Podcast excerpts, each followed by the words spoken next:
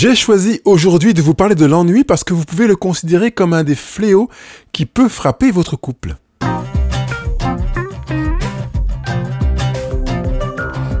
Bonjour et bienvenue sur le podcast Couple Heureux. Je m'appelle Pascal Kionkion et je vais partager avec vous toutes les clés pour être heureux à deux. Bonjour, ravi de vous retrouver pour euh, cette émission. J'espère que vous êtes euh, vraiment en forme, prêt à démarrer sur ce sujet de l'ennui. D'abord, euh, c'est pas rare que des couples disent qu'ils s'ennuient ou que des conjoints disent qu'ils s'ennuient dans leur couple. Parfois, j'en ai les deux qui disent oui, ça fait un moment que dans notre couple on s'ennuie. Et c'est généralement formulé sous forme de fléau, comme je l'ai dit dans l'introduction de cette émission, parce que euh, on ne s'est pas mis en couple en se disant qu'un jour on s'ennuiera et que ce sera pénible. Plus encore, euh, pour certains couples, ils se sont dit, on va se mettre en couple avec euh, la, la promesse, peut-être l'engagement que nous serons un couple différent pas comme ces couples qui se trouvent au restaurant et qui n'ont plus rien à se dire, pas comme ces couples qui ne font rien ensemble, pas comme ces couples qui passent leur temps à se faire des reproches ou des remarques et de ne plus avoir vraiment de plaisir à être ensemble, pas comme ces couples qui ne couchent plus ensemble parce que ça ronronne tellement qu'ils en aura le bol. On va être un couple différent et on s'invente un mythe du couple différent et, c'est heureux parce que ça veut dire qu'on a euh, parfois la, pris la mesure de certaines réalités du couple, deux couples qui nous entourent et qu'on trouve pas folichonne. Par contre, c'est quand même parfois en même temps une manière de se faire miroiter des choses, de, de se semer des mirages sur notre chemin, euh, au point de se retrouver face à une réalité qui ne ressemble pas à celle que nous avions projetée. La plupart des couples que nous connaissons, que vous connaissez, vous ne les connaissez pas. Et je crois que c'est déjà important de se rappeler ça parce que on a l'impression de connaître des couples, mais bien souvent c'est pas le cas. On n'a de ces couples-là que le rapport, des témoignages, des retours d'expérience. Et franchement, j'aimerais bien que ceux qui d'entre vous ont le privilège d'avoir des discussion sur l'intimité conjugale. Quand je parle d'intimité conjugale, je ne parle pas que de ce qui se passe au lit, hein, mais de la, du quotidien de la vie conjugale de quelques, on va dire quatre ou cinq amis, sont des gens heureux parce que c'est très rare, très très rare d'arriver à toucher du doigt la réalité conjugale d'un couple euh, sans que ce soit forcément un déballage de problèmes ou de difficultés conjugales un couple qui nous dise, écoute, nous on vit ça comme ça, là on voit euh, des avantages, on voit des inconvénients, qu'est-ce que tu en penses, etc. Il existe, outre-Atlantique, de nombreux groupes qu'on appelle des groupes d'hommes ou des groupes de femmes, euh, qui sont généralement pilotés par des mouvements religieux, généralement protestants, mais ça existe aussi dans l'univers laïque aux États-Unis, des groupes où les hommes et des femmes séparément se retrouvent pour parler de leur vie conjugale. Il y a même un grand mouvement qui s'appelle le Brothers Keepers, avec euh, les, gardiens des frères, euh, qui est un mouvement protestant euh, chrétien aux États-Unis, dans lequel on, on, soutient, on encourage les hommes à avoir leur rôle de père, à être impliqués dans leur vie conjugale, à être tendres, à l'écoute, etc. Et donc il y a des enseignements qui sont issus de la Bible et qui sont transmis pour que ces hommes deviennent les hommes de la société, parce qu'on s'est rendu compte qu'il y avait une perte de, du sens de responsabilité de la parentalité masculine. Les mères sont davantage impliquées outre-Atlantique que les pères. Je dis ça en n'étant pas conscient des chiffres en France, mais il semblerait que ce soit aussi le cas en France, même si des pères s'impliquent de plus en plus, il y a quand même une plus grande implication maternelle que paternelle. Donc cette euh, fenêtre qui pourrait s'ouvrir sur la vie de l'intimité d'autres personnes est très très exceptionnelle. Il est très rare qu'on sache comment ça se passe, quel est le quotidien du couple ami qu'on voit une fois par semaine ou une fois par mois, comment il euh, s'occupe, euh, à quel moment il s'ennuie, à quel moment il se régale, qu'est-ce qui fait qu'il s'ennuie, qu'est-ce qui fait qu'il se régale, qu'ils ont des moments d'excitation, des moments de pause, des distanciations, des moments de retrouvailles, des moments de plaisir, des moments de conflit, des moments de d'insatisfaction, de frustration, des moments de pleine satisfaction, euh, des, des, comment ils managent leurs désirs, comment ils les, ils les conduisent, comment ils les expriment, les formulent, comment ils les retiennent, les répriment, comment ils vivent leur culpabilité, leur sens de la responsabilité, qu'elle soit vis-à-vis d'eux-mêmes ou vis-à-vis de leur conjoint, comment ils la vivent vis-à-vis des enfants, comment ils gèrent le partage des tâches, quelles bases ont-ils mis en place pour partager leurs tâches, jusqu'où ce partage des tâches leur paraît équitable, inéquitable, euh, euh, quelle est la part de la gestion du partage des tâches qui est une part de partage des tâches héritée de leurs parents, de leurs grands-parents, de leurs amis, de leurs voisins, etc., etc. C'est très rare qu'on puisse discuter de choses comme celle-là avec des couples amis. Je dis c'est très rare, ça m'est arrivé, mais ça m'est arrivé pendant quelques années, mais depuis de nombreuses années, je me souviens pas avoir eu de couple avec lequel j'ai pu discuter de choses aussi intimes, en toute simplicité, sans jugement, juste pour savoir, pour en discuter ensemble. Et si l'idée vous prend, et, même le désir, de créer ces groupes d'hommes et groupes de femmes, et ou bien groupes de couples, eh bien, je pense que ça peut être enrichissant. Parce que vous imaginez qu'en gros, vous puissiez vous retrouver à deux, trois ou quatre couples et à exprimer une situation que vous vivez et voir comment les autres perçoivent votre manière de vous positionner, votre manière de penser, ce que vous avez exprimé comme étant frustrant ou vos aspirations. Et l'idée n'est pas que la majorité euh, l'emporte avec une sorte de vote en disant bah, il serait bien que tu fasses ça et que tu fasses pas ça, etc. L'idée est de s'enrichir du regard des autres euh, pour créer soi-même sa propre décision. L'idée n'est pas d'aller faire son shopping dans la vie des couples euh, qui ont été présents éventuellement à cette réunion-là pour l'appliquer chez soi, mais de s'enrichir par une intelligence collective parce qu'on a eu des questions qui nous ont été posées et qui font qu'on a pu réfléchir et cheminer en soi-même parce qu'on a entendu quelques réponses qui ont été données et qui vont parfois résonner ou parfois ne pas du tout résonner avec nous. Pourquoi elles résonnent? Pourquoi elles ne résonnent pas du tout? Pourquoi elles me cabrent? Pourquoi je l'ai envie de l'épouser complètement, cette euh, proposition?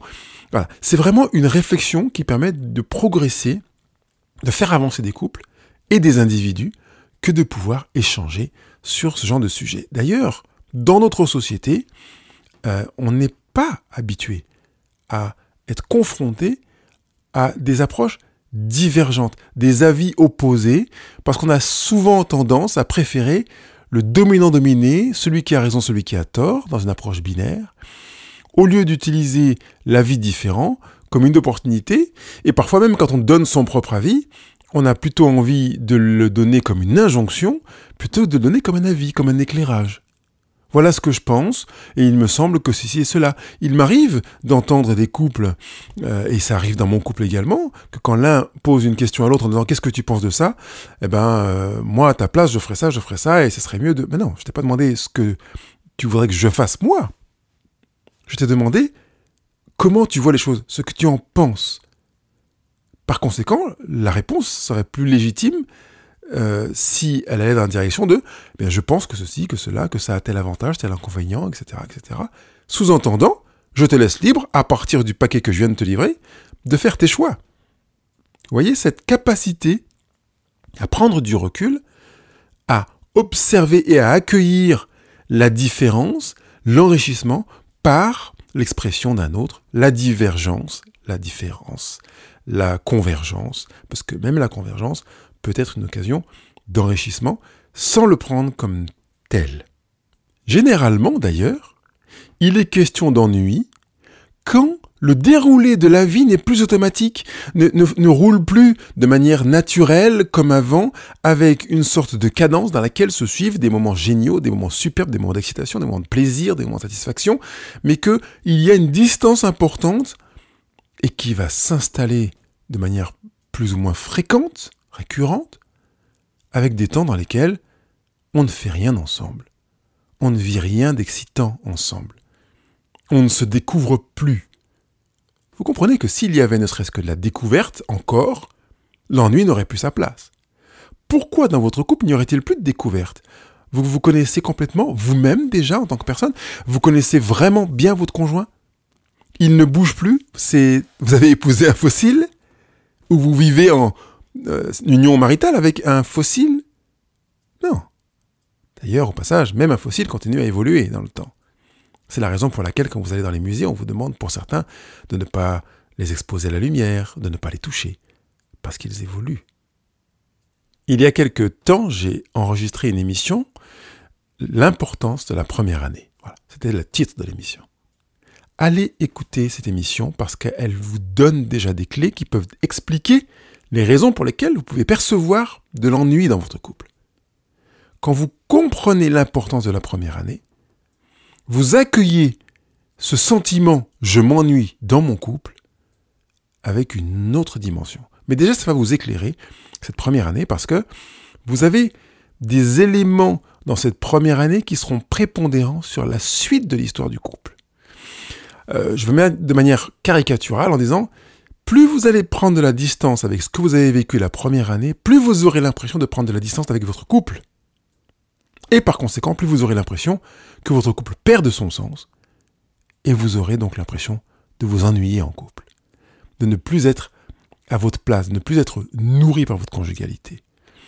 La lecture de cette première année est donc déterminante, et dans cette émission, l'importance de la première année, je vous donne des éléments pour lire votre première année et les utiliser dans les années qui suivent votre euh, naissance conjugale, tout simplement.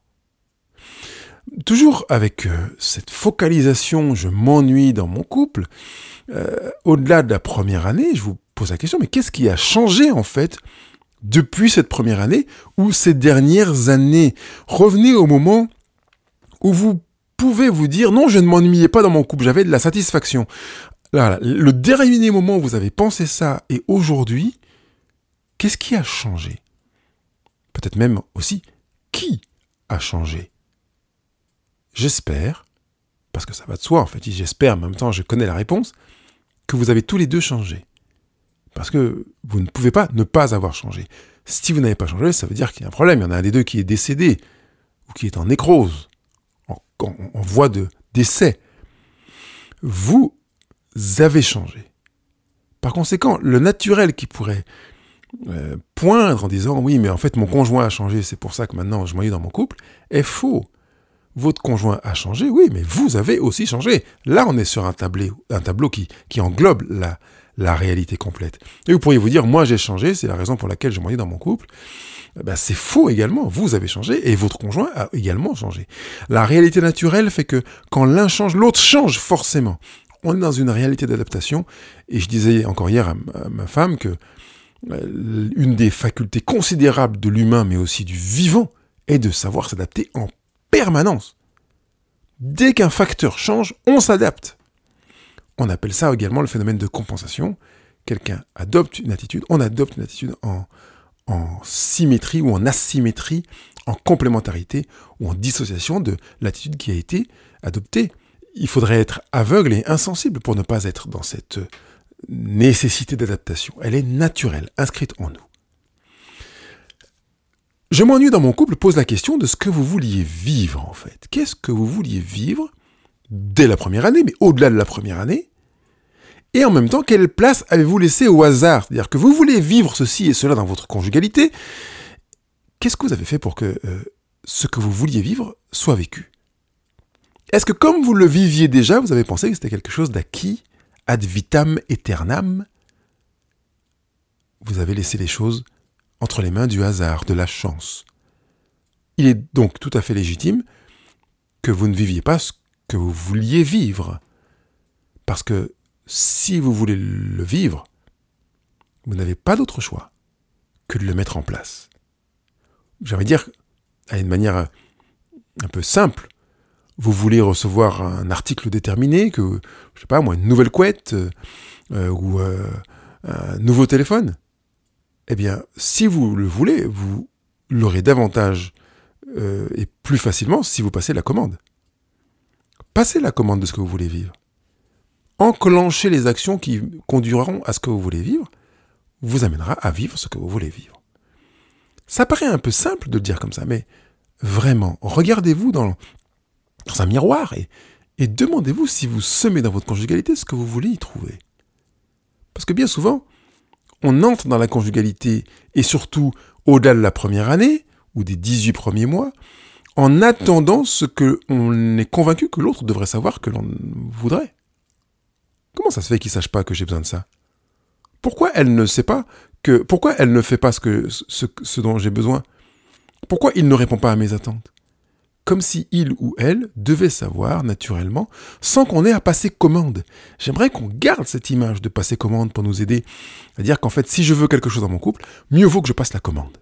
Comme au restaurant. Si vous allez vous attendre dans un restaurant et que vous ne passez pas commande, vous ne serez pas servi. C'est quand même assez naturel. La différence, c'est que dans un restaurant, quelqu'un va venir en vous disant Monsieur, Madame, qu'est-ce que vous voudriez?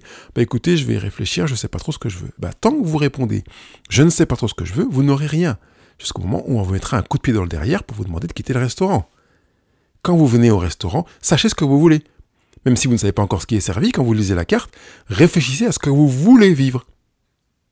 Dans votre conjugalité, quand vous êtes installé dans votre couple, réfléchissez à ce que vous voulez vivre. Et passez la commande de ce que vous voulez. C'est un des meilleurs moyens de limiter l'ennui. Même si il y a, et j'y viendrai tout à l'heure, des avantages en l'ennui. L'action est le seul et unique moyen qui permet d'amener un changement consécutivement à un constat. Vous avez vu qu'une situation est dans un état déterminé, vous voulez vivre autre chose, vous n'avez pas d'autre choix que de passer par l'action. Bien sûr, quand je dis action, ça veut dire réflexion, décision. On y verra, on tout à l'heure, parce que je vous proposerai un, petit processus. Mais forcément, sans action, pas de résultat. Pas de résultat proche de ce que vous attendez. À moins que, comme j'ai dit, vous vous mettiez sous un pommier, vous attendiez que les pommes tombent pour vous manger. C'est plus facile d'aller les cueillir, franchement. Je vous le dis avec un petit peu de, légèreté, mais euh, dans votre couple, allez cueillir. Faites pareil. Hein. C'est comme je vous dis, passez commande. Alors, je m'arrête justement sur ces avantages à l'ennui que je vous ai annoncés tout à l'heure. Il y a des avantages à l'ennui. Nous avons euh, grandi dans une société qui donne l'impression que l'ennui est mauvais parce qu'on est dans un activisme. Je pense ce week-end où j'étais euh, avec euh, deux couples d'amis, avec, dont les enfants viennent de rentrer en moyenne section de maternelle. Et euh, les enfants, quand ils arrivent en fin de journée, ils sont tellement crevés qu'ils n'arrivent même pas à, prendre le plaisir à dîner. Alors, il y en a un des deux parents qui me dit, quand je suis à table, quand nous sommes à table, mon fils est tellement crevé qu'il s'endort pendant le repas. Et puis l'autre parent qui me dit euh, que sa fille, au retour de l'école, est tellement crevée qu'elle s'endort sans dîner. Alors, on la parenthèse l'école fonctionne en tenant compte du rythme de l'enfant. Oui, foutaise, fermez la parenthèse. L'avantage de l'ennui, c'est que ça permet, entre autres, de se poser, de se reposer. Ça permet de calmer, de ralentir, de freiner. Et on n'aime pas freiner, mais pourtant, on en a besoin. On ne peut pas être dans la course permanente. Je pense à une citation d'Odile Chabriac, qui a écrit un, livre qui s'intitule Petit éloge de l'ennui. Je vous mettrai le, lien euh, dans la retranscription de ce podcast. Et elle dit, à force de chercher à éviter l'ennui contre vents et marées et de se programmer des occupations pour chaque heure de la journée, ne risquons-nous pas de basculer, sans y penser, de la frénésie à la dépression? Car ce temps de vacuité où notre esprit peut enfin vagabonder constitue un élément clé dans la construction de notre bien-être et surtout dans l'invention de notre vie. Ne pensez-vous pas que cette réalité évoquée par Odile Chabriac est tout à fait pertinente par rapport à notre vie conjugale? Est-ce que ce ne serait pas un élément clé dans la construction de notre bien-être et surtout dans l'invention de notre vie conjugale que de passer par des phases d'ennui? Dans le processus conjugal, j'appelle ça le ravitaillement, et j'aurai l'occasion de m'arrêter là-dessus de manière plus longue. Mais c'est dans l'ennui qu'on se ravitaille. Euh, parce que l'avantage de l'ennui est la prise de conscience que l'on n'a plus ce que l'on avait dans le passé. On a fait une pause, on a ralenti, on a levé le pied. Deuxième avantage de l'ennui, c'est qu'il euh, favorise la prise de conscience. On, on, prend conscience de ses besoins. Donc on prend conscience de ce qu'il n'y a plus, de ce que l'on avait dans le passé, qui nous a fait du bien, qui nous a euh, blessés aussi, qui nous a manqué, etc. Et on prend conscience de ses besoins. À partir de là, eh bien, il ouvre la porte vers une force de proposition. Et c'est là que je voudrais que l'on puisse euh, fonctionner en disant l'ennui est une porte je peux ouvrir vers cette prise de conscience qui me conduira à être force de proposition. C'est pas une porte qui s'ouvre vers euh, mon matelas et, ma boîte de mouchoirs pour que j'aille chouigner, pleurer, me dire que je suis pas bien, j'ai des primes et c'est pas top. C'est une porte qui peut s'ouvrir vers des interrogations, vers des possibles. Et quand on s'ennuie dans son couple, c'est la même chose. La première chose que l'on peut faire, dès qu'on a vécu cette phase de prise de conscience de ce qui a été vécu dans le passé, de génial, de moins génial, mais qui est dans le passé, donc ça n'est plus présent, mais également des besoins, eh bien, le temps vient de se rencontrer, parce qu'on s'est déjà rencontré dans cette première phase, et après d'aller rencontrer son conjoint. Et dans la rencontre avec son conjoint, de faire cinq choses. La première, c'est d'échanger. Mais d'échanger non pas dans le but que le conjoint soit d'accord, en disant, tu sais, moi je trouve que dans notre couple on s'ennuie, t'es d'accord, hein et puis s'il dit non, oh, quand même, c'est bizarre, t'es à côté de tes pompes, t'as rien pigé, je comprends pas. Vous n'êtes pas obligé d'être tous les deux sur la même phase, la même longueur d'onde. Vous pouvez vous vous ennuyer dans votre couple, alors que votre conjoint peut se régaler dans le couple et ne pas du tout s'ennuyer. Donc, le but de la démarche n'est pas d'être d'accord, mais d'échanger, de chercher à comprendre et pas et jamais d'influencer. J'aimerais que tu sois d'accord avec moi s'il te plaît. Mais si tu n'es pas d'accord avec moi, c'est que tu n'as rien compris, ou tu n'as pas vu les choses. C'est vraiment généralement comme ça qu'on a tendance à, penser. Je voudrais qu'on change cette manière de penser. Donc la première action, c'est d'échanger, après cette double prise de conscience, d'échanger dans le but de chercher à être compris et de chercher à comprendre sans influencer, sans chercher à être d'accord. On est là pour s'enrichir. C'est ce que j'évoquais tout à l'heure dans l'introduction, en parlant des couples qui se retrouvent, euh, ou des hommes qui se retrouvent, ou des femmes qui se retrouvent en petits groupes, pour échanger. L'idée n'est pas d'être d'accord, n'est pas d'aller faire son shopping dans la vie des autres pour l'appliquer à soi. L'idée est de s'enrichir de la manière dont les autres regardent ce que nous vivons. L'étape numéro 2 consiste à proposer. Donc nous avons échangé, j'ai compris euh, ce que tu as voulu exprimer, je sens que j'ai été compris dans ce que j'ai exprimé. Le temps est venu maintenant de faire des propositions. Voilà ce que je propose. Grâce à ce temps de pause dans lequel j'ai pris conscience de ce que nous avons vécu dans le passé, j'ai pris conscience de mes besoins, peut-être de nos besoins, dans l'échange qui vient de se terminer. Donc voilà des propositions. Je propose ceci, je propose cela, je propose cela. Alors la tendance pourrait être aussi de dire, comme je propose cela, faisons ce que j'ai proposé. Soumettez-vous, mesdames et messieurs, mon cher conjoint, soumets-toi à mes propositions. Ah non, restons dans l'état d'esprit précédent, qui est celui de l'échange, en disant je propose et nous disposons de ces propositions. Donc j'apprends aussi des propositions que tu feras et nous disposerons de tes propositions également pour voir ce que nous en faisons. Et c'est là que j'arrive dans l'étape numéro 3 qui est confronter. Confronter, ça donne l'impression d'un combat. Ben, parfois c'est un petit peu ça, mais même si j'ai pas envie qu'on se batte dans la conjugalité, mais c'est de se dire je suis conscient que je ne m'attends pas à ce que tu sois d'accord avec ce que je vais proposer. Et je veux que tu sois prêt à ne pas être euh, d'accord avec ce que je vais te proposer. L'idée, c'est de mettre des choses sur la table, euh, sous forme de proposition, et que nous puissions ensemble euh, pétrir, manipuler, déplacer, agencer, dissocier, associer les différentes propositions qui ont été présentées là sur la table de manière à avancer ensemble grâce à cet ennui qui a été formulé initialement par l'un ou par l'autre membre du couple, bien entendu. La quatrième étape, eh bien, euh, consiste à expérimenter une ou plusieurs des propositions, sachant que, comme je l'ai évoqué, il est possible d'associer, de dissocier, de mixer, de mélanger. Ça veut dire qu'il est possible que soit vécu en termes d'expérience des propositions euh, qui sont le résultat d'une collaboration, et j'aime beaucoup le mot coopération, euh, dans lequel on va euh, finalement ne pas avoir pris la proposition d'un tel ou celle d'un tel, mais le résultat d'un travail commun qui a permis, dans la coopération, d'arriver à opter pour tel et tel et tels éléments. Donc on va pouvoir expérimenter une, deux, trois, quatre, cinq options parmi les propositions qui ont été faites et qui ont été sujettes à confrontation. J'ai bien parlé d'expérimenter, j'ai pas dit de les adopter et de les vivre comme ça.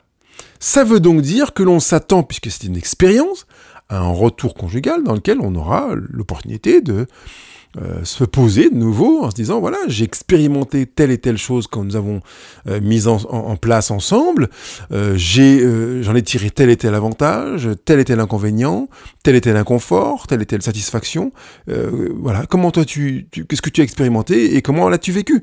Et là encore, on revient à un échange dans lequel l'objectif n'est pas d'être d'accord, mais de partager les expériences sur ce qu'on a vécu expérimenter. Et à l'issue de l'expérimentation, ben, le moment est venu de se dire, allez, vu euh, les conclusions auxquelles nous arrivons compte tenu de telle et telle expérience de ton côté et telle et telle expérience du, mien, eh bien cette expérience-là, nous allons l'instaurer. Puis celle-là, on va peut-être... Alors je vais rester sur les expériences instaurées. On va l'instaurer. Ça veut dire qu'on va l'installer durablement dans notre conjugalité. Ça ne veut pas dire qu'on est en train de fuir l'ennui. Ça veut dire que grâce à l'expérience d'ennui que nous avons utilisée, ou plutôt grâce à notre capacité à utiliser l'expérience d'ennui, nous avons vécu l'échange proposition, confrontation, expérimentation, et qui nous conduit à nous dire, nous allons instaurer ça dans notre vie conjugale, mais ça ne veut pas dire que ça sera la solution anti-ennui. Il est fort probable que ça nous satisfasse pendant un temps, j'allais dire des temps et la moitié d'un temps, toute allusion à des expressions de ce genre est purement fortuite, et que euh, au bout d'un moment, ça ne nous aille plus du tout, et qu'on ait besoin de modifier euh, ce que nous avons instauré, d'accord? Donc quand je dis instauré, c'est pas forcément ad vitam aeternam. Quand on a instauré quelque chose dans un couple, ça euh, n'est pas écrit dans le marbre. Et je dis même, même le marbre évolue. Donc, ça n'est pas écrit dans le marbre, c'est posé là en se disant ça nous va, ça nous convient, mais on reste en permanence ouvert à l'idée d'apporter des modifications, des amendements, des, changements pour vivre la chose autrement. Donc, revivre l'expérience avant une nouvelle instauration, revivre l'expérience avant une nouvelle instauration, et finalement, on va être dans un cercle vertueux dans lequel on va faire, euh, on va être force de proposition pour revivre l'échange, la proposition, la confrontation, l'expérimentation, et l'instauration. Et retrouver l'échange, la proposition, la confrontation, l'expérimentation et l'instauration en permanence dans la vie conjugale. Et puis pour les euh, expériences qu'on a décidé de mettre de côté, euh, c'est pas parce qu'elles ont été mises de côté qu'elles sont mauvaises. Par conséquent, si je les vois vivre dans un autre couple, je pourrais pas dire non, non, celle-là, elle est minable, je sais pas pourquoi ce couple la vit. Non, elle ne nous est pas adaptée, mais ça veut dire que parce qu'elle n'est pas adaptée à notre conjugalité, elle n'est pas bonne. Deuxièmement, ça ne veut pas non plus dire que parce qu'elle n'est pas adaptée à notre conjugalité aujourd'hui, ici et maintenant, elle ne le sera pas demain ou après-demain. Donc je peux aussi considérer que ce que nous avons expérimenté et mis de côté l'a été ici et maintenant. Mais ça peut être euh, fort opportun d'y revenir dans trois mois, trois ans ou trente ans. Parce que notre vie change. Nous changeons. Mon conjoint change je change. Chaque phase d'ennui ouvre donc sur des possibles avec la prise de conscience de ce qui a été vécu, de mes besoins. Par conséquent, ouvre à ces cinq euh, euh, euh, dire, étapes que je vous ai mentionnées, qui sont des phases de la créativité. L'ennui ouvre vers la créativité.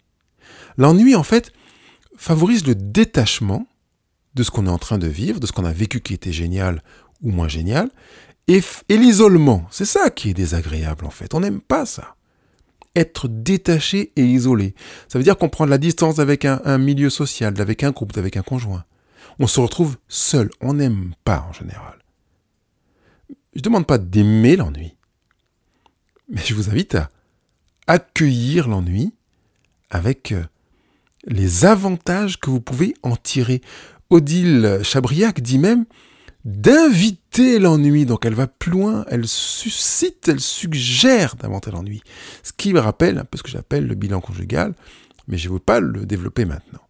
Donc vraiment, que on puisse prendre conscience que oui, c'est désagréable parce que c'est synonyme de détachement et d'isolement, et en même temps, on peut l'utiliser pour faire grandir son couple, pour euh, se retrouver, pour être soi en se connectant à soi pour vivre l'acceptation que tout ne peut pas correspondre à ce que l'on voudrait et que notre vie n'est pas euh, une suite d'excitation, mais elle est dans une réalité ancrée, quotidienne, pragmatique. Si vous vous ennuyez en couple, ne laissez pas traîner. Prenez les éléments que je vous ai présentés ici dans cette émission, utilisez-les et créez votre bonheur. N'attendez pas que le bonheur vous tombe dessus. Il n'a rien à voir avec le hasard, ni avec la chance. Créez votre bonheur parce que vous le prenez en main. Allez, je vous laisse travailler ensemble et créer votre bonheur. Je vous dis à bientôt. Bye bye. Vous avez trouvé que cette émission vous a apporté des éléments concrets, pratiques et aidants. Alors partagez-le avec votre conjoint, partagez-le avec d'autres couples que vous pensez euh, euh, dans le besoin par rapport à ce sujet du jour sur l'ennui.